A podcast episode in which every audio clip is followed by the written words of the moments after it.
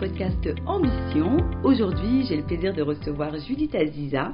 Judith est historienne et consultante en communication. Elle a récemment publié des ouvrages, donc une histoire de Marseille en 90 lieux. Bonjour Judith. Bonjour.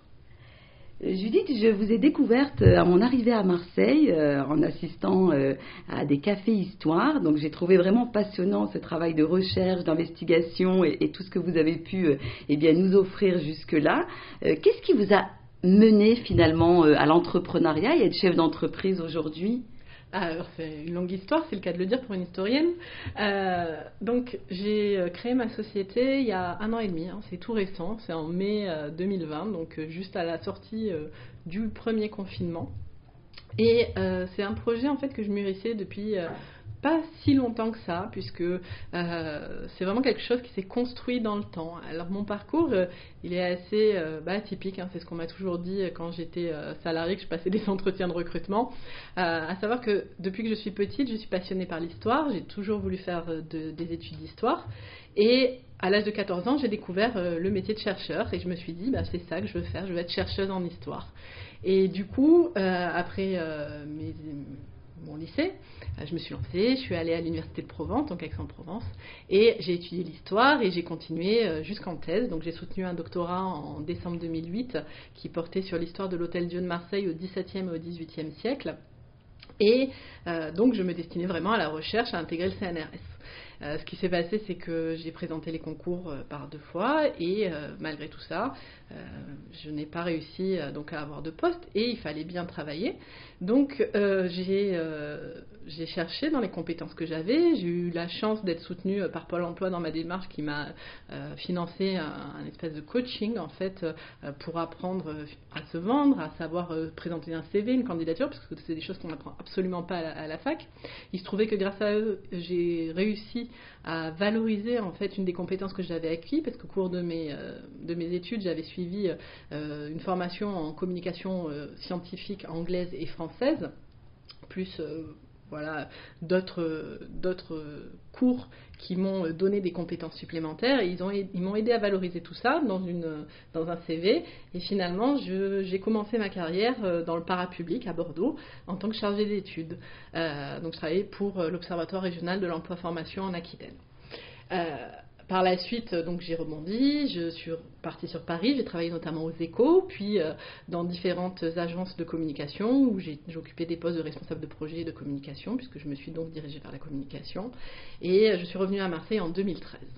J'ai travaillé dans des agences de communication, j'ai ensuite travaillé pour un groupe immobilier, euh, je me suis occupée de la communication de ce groupe et puis j'ai rebondi, je me suis occupée de Cité Fab, là où on s'est rencontrés, donc l'espace de coworking qui est destiné aux métier euh, de l'urbanisme et de l'architecture.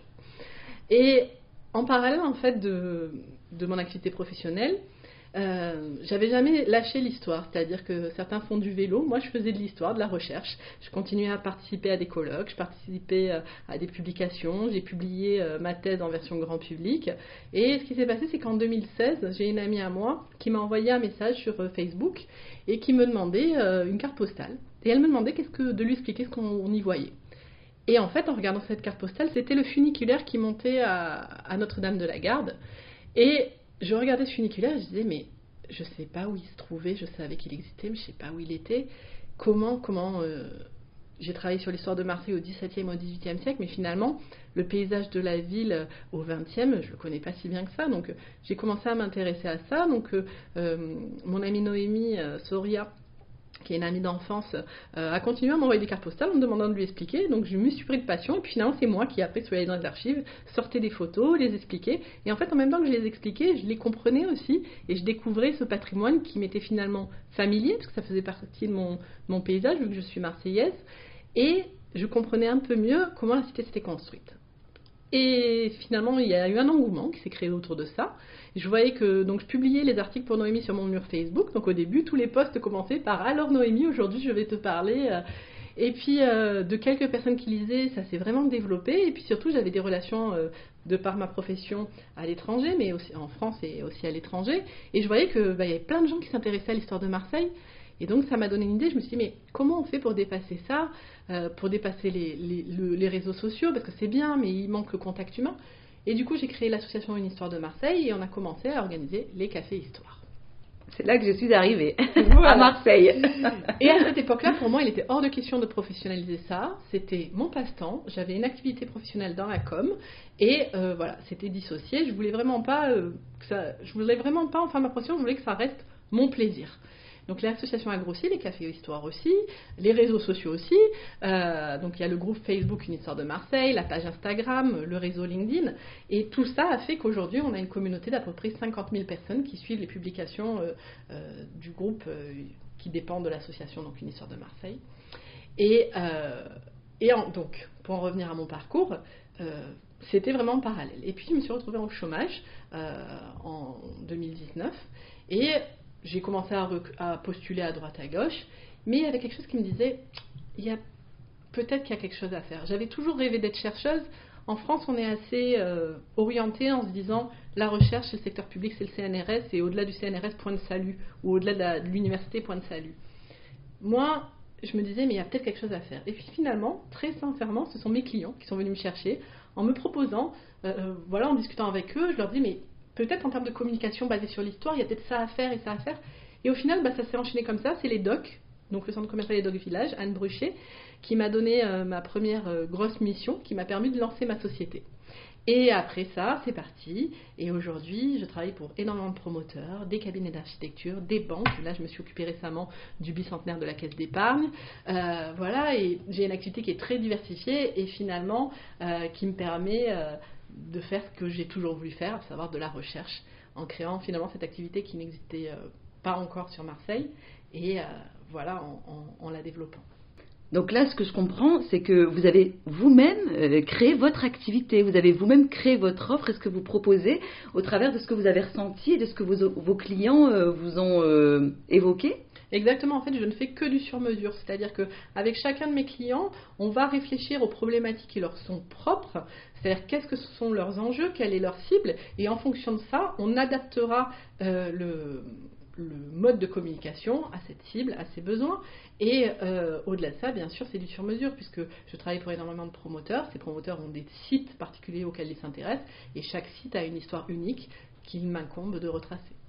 Donc vous avez euh, réconcilié, ou peut-être pas réconcilié, mais en tout cas allié l'histoire, le patrimoine avec l'entreprise quelque part. Exactement, puisque au-delà de ça, en plus, pour ces entreprises, souvent j'interviens euh, lors de conférences pour expliquer aux salariés le terrain sur lequel ils travaillent, euh, pour expliquer aussi aux clients les, les enjeux d'investir dans tel ou tel secteur, ou voir au-delà de ça pour comprendre comment une ville s'est construite, Marseille principalement, c'est mon terrain d'étude, mais ça peut être aussi, j'interviens aussi au niveau national. D'accord, très bien. Quelle est votre plus belle réussite, euh, Judith? Je crois qu'en fait, d'arriver à vivre mon rêve aujourd'hui. C'est-à-dire que j'ai toujours rêvé d'être chercheuse en histoire, et aujourd'hui c'est ce que je fais, donc euh, c'est quand même euh, ma petite fierté d'avoir réalisé ça. Eh ben, c'est beau, effectivement, puisque c'était votre rêve, vous y êtes arrivé. Quels sont les freins, par contre, que vous avez rencontrés lorsque vous avez cheminé, lorsque vous avez euh, essayé de, créer votre propre activité, de chercher vos clients? Alors, je pense que déjà, aujourd'hui, le réseau, c'est primordial quand on développe une activité de service telle que la mienne, qui est basée sur une expertise. J'ai réussi à développer le mien par mon réseau professionnel, mais également grâce aux réseaux sociaux, parce qu'aujourd'hui, j'ai énormément de personnes qui viennent à moi grâce au réseau. Euh, les freins, je peux en, termes euh, de freins personnels, on va dire, c'est toujours euh, l'anxiété que peut générer la création d'une société où on sait n'a aucune visibilité quand on est en indépendant. C'est-à-dire qu'on ne sait pas dans six mois, un an, deux ans euh, où on sera, si on aura des missions, si on va réussir à toujours avoir des clients. Je pense que ça, quand on, est salarié, on a une certaine sécurité finalement, même si on est en CDD, ce qui a été mon cas parce que j'ai enchaîné quasiment que des CDD on a quand même, bon, on sait que dans 6 mois, 7 mois, on sera, on sait à peu près où on va. Là, aujourd'hui, moi, je suis incapable de vous dire, dans 6 mois, dans 7 euh, mois, pour qui je travaillerai comment, parce que les commandes arrivent au fil de l'eau, souvent d'un mois sur l'autre. Euh, alors, ça, arrive, donc c'est ce qui est rassurant en fait quand on se lance, c'est qu'on voit que bah voilà, ça suit. Mais je pense que c'est ça qui est anxiogène quand on crée une société, se dire euh, le libéral c'est une prise de risque il y a beaucoup de paramètres à prendre, en compte quand on se lance.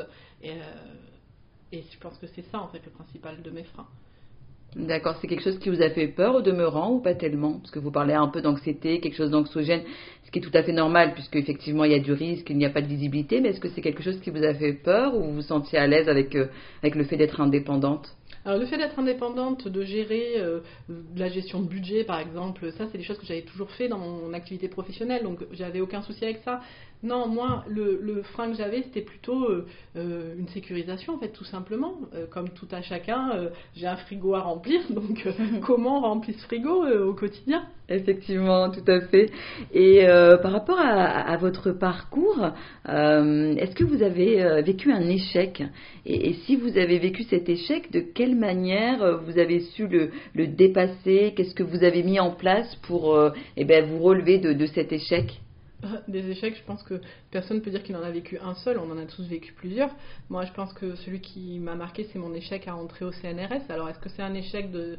Oui, puisque c'est un concours et qu'il y avait 5 places, on était 140 candidats, et effectivement, j'ai pas eu, euh, pas eu la chance de passer euh, le barrage en fait de ce concours.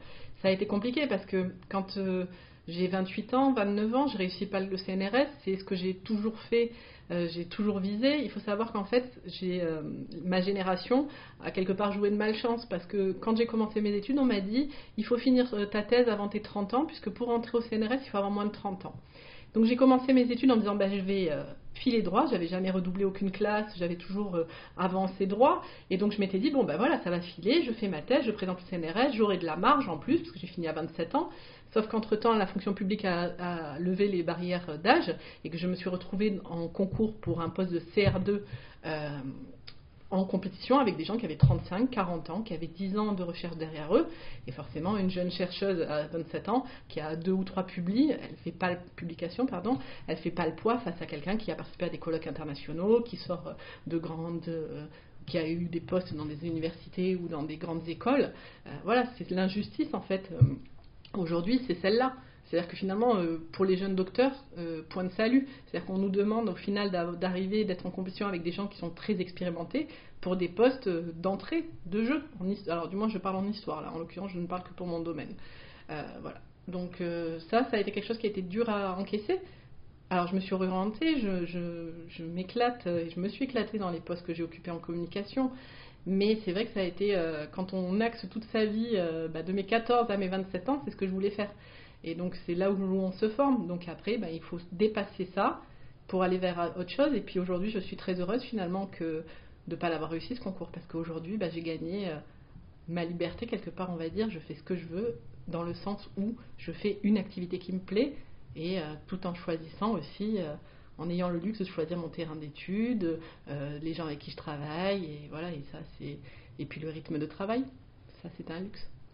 Oui, effectivement, c'est-à-dire que parfois dans notre parcours il y a une porte ou deux portes qui vont se, fermer, mais parce que derrière il y a peut-être quelque chose qui est encore mieux pour nous ou, plus adapté. Il y a toujours une porte qui s'ouvre vers nos rêves, et c'est ce que j'ai dit dans l'introduction de mon premier livre, c'est que, enfin du deuxième en fait, euh, des fois on a l'impression qu'on est au bout, et puis euh, et finalement, il y a toujours une lumière qui, apparaît. Moi, j'ai eu la chance aussi professionnellement de tomber sur certains de mes, euh, de mes supérieurs qui étaient euh, vraiment des, personnes euh, très motivantes, très, très encourageantes. Là, je pense à Céline Gallet, qui a été ma directrice quand je travaillais aux échos, qui était très, très encourageante et qui m'a beaucoup motivée, voilà, et qui m'a aussi laissé travailler, appliquer une méthode de travail qui me convenait. Elle était, euh, et ça, c'est intéressant de travailler avec des gens comme ça, ouverts d'esprit, qui sont. Voilà, je suis historienne à la base, donc euh, euh, j'ai une formation. Je pense aussi à Christelle Richter,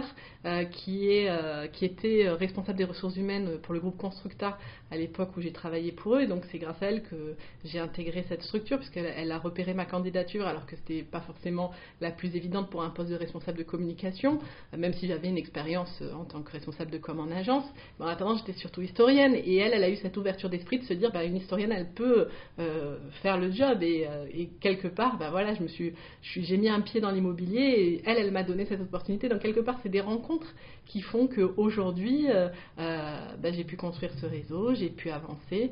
Et puis finalement, j'ai pu rencontrer aussi humainement des personnes très très intéressantes. Ouais, en tout cas, moi, je vous sens bien passionnée, je vous sens bien épanouie dans, dans ce que vous faites. Euh, quelle est votre vision de, de l'entrepreneuriat? Qu'est-ce qui est important pour vous en termes de, de valeurs être travailleur indépendant, c'est quelque chose de très riche grâce aux clients qu'on peut avoir. On est amené à travailler sur énormément de dossiers différents, à rencontrer des personnalités très différentes et des gens euh, parfois qui sont d'une intelligence hors norme et qui sont qui m'apportent énormément. Euh, euh, ils ont une vision qui est très pertinente et du coup je me nourris aussi de, ces rencontres et ça dans le milieu professionnel on rencontre énormément de gens et ça c'est très c'est très très intéressant dans le milieu, dans ce milieu-là, en tant que travailleur indépendant, hein, je parle. Après, je suis quelqu'un qui travaille beaucoup, donc euh, je pense que une des valeurs principales, si on n'aime pas travailler, il vaut mieux pas se mettre en libéral. moi, j'ai toujours eu une, un rythme de travail très soutenu, enfin très toujours depuis que je travaille, hein, parce que quand j'étais étudiante, c'était loin d'être le cas, j'étais plutôt en mode cool, mais voilà, là, euh, depuis que je travaille, euh, voilà, j'y vais et puis c'est ce qu'il faut. Il faut s'investir, euh, il faut vraiment pas rechigner son temps ni compter ses heures. c'est la base en fait de l'entrepreneuriat, ça. savoir, je pense que l'organisation aussi c'est le maître mot. Il faut être, il faut s'organiser, il faut être organisé si on veut gérer son temps, son stress, tous les paramètres. Et puis, et puis moi je garde toujours en tête que vous parliez de valeur. Moi, la valeur que je défends, c'est celle de valoriser les territoires dans les études que je mène, euh, de mettre en avant leurs points positifs, euh, vraiment ce qui est attrayant, parce qu'il n'y a aucun territoire qui est dénué d'intérêt, sauf que des fois ces intérêts on les ignore. Et moi j'aime bien ce challenge-là de, de déterrer les centres d'intérêt à partir de l'histoire et de montrer que quel que soit le lieu, il y a toujours une petite histoire fabuleuse derrière. D'accord, donc euh, vous êtes l'ambassadrice quelque part de, Marseille. c'est un grand mot, mais euh, du moins euh, je milite au quotidien pour que Marseille soit reconnue à sa juste valeur. Alors on va pas faire la Marseillaise en disant c'est la plus belle ville de la Terre, mais on n'est pas loin. Effectivement, d'autant plus que là, l'interview a lieu de, de, la tour La Marseillaise et on a vraiment une magnifique vue sur euh, Notre-Dame de la Garde et sur la, ville de Marseille qui est quand même euh, une, très belle ville puisque bon moi je me suis installée il y a trois ans et moi je la trouve magnifique en tout cas. Ah ça c'est vrai. Judith, merci de nous avoir accordé cette interview, merci de nous avoir partagé euh, votre parcours. Merci à vous de m'avoir interviewé.